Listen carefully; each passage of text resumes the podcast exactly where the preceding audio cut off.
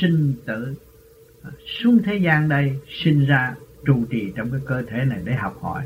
Rồi tử là cái gì? Cái bản thể này diệt thôi chứ cái hồn không có gì ta bỏ trường ra đi thôi để đi qua một cái trường khác. Trong sanh có tử mà trong tử có sanh là vậy.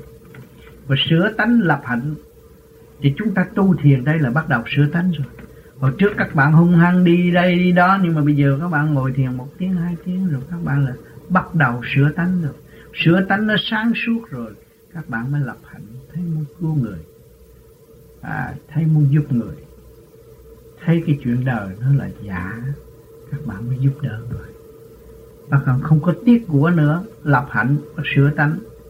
Mà sửa được tánh nó mới lập được hạnh thì cái tánh là nhờ cái tu thiền này nó mới sửa tánh được.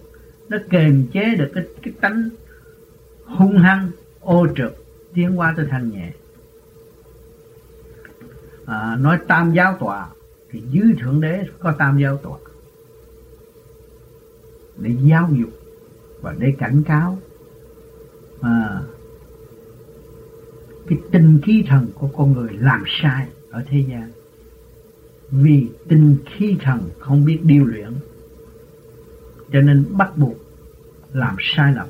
Thì lúc đó tam giao tọa phải chuyển điện hay là cảnh cáo bằng hình thức này, hình thức kia, hình thức nọ. Giới trong đúng đầu cũng là tam gia tòa đang xử một việc gì. Người tu đang bị hành cũng là tam gia tòa đang nhiều dắt và cho nó tiêu hóa. Đó là vì lệnh của thượng đế mà dạy dỗ và giáo dục cho nó.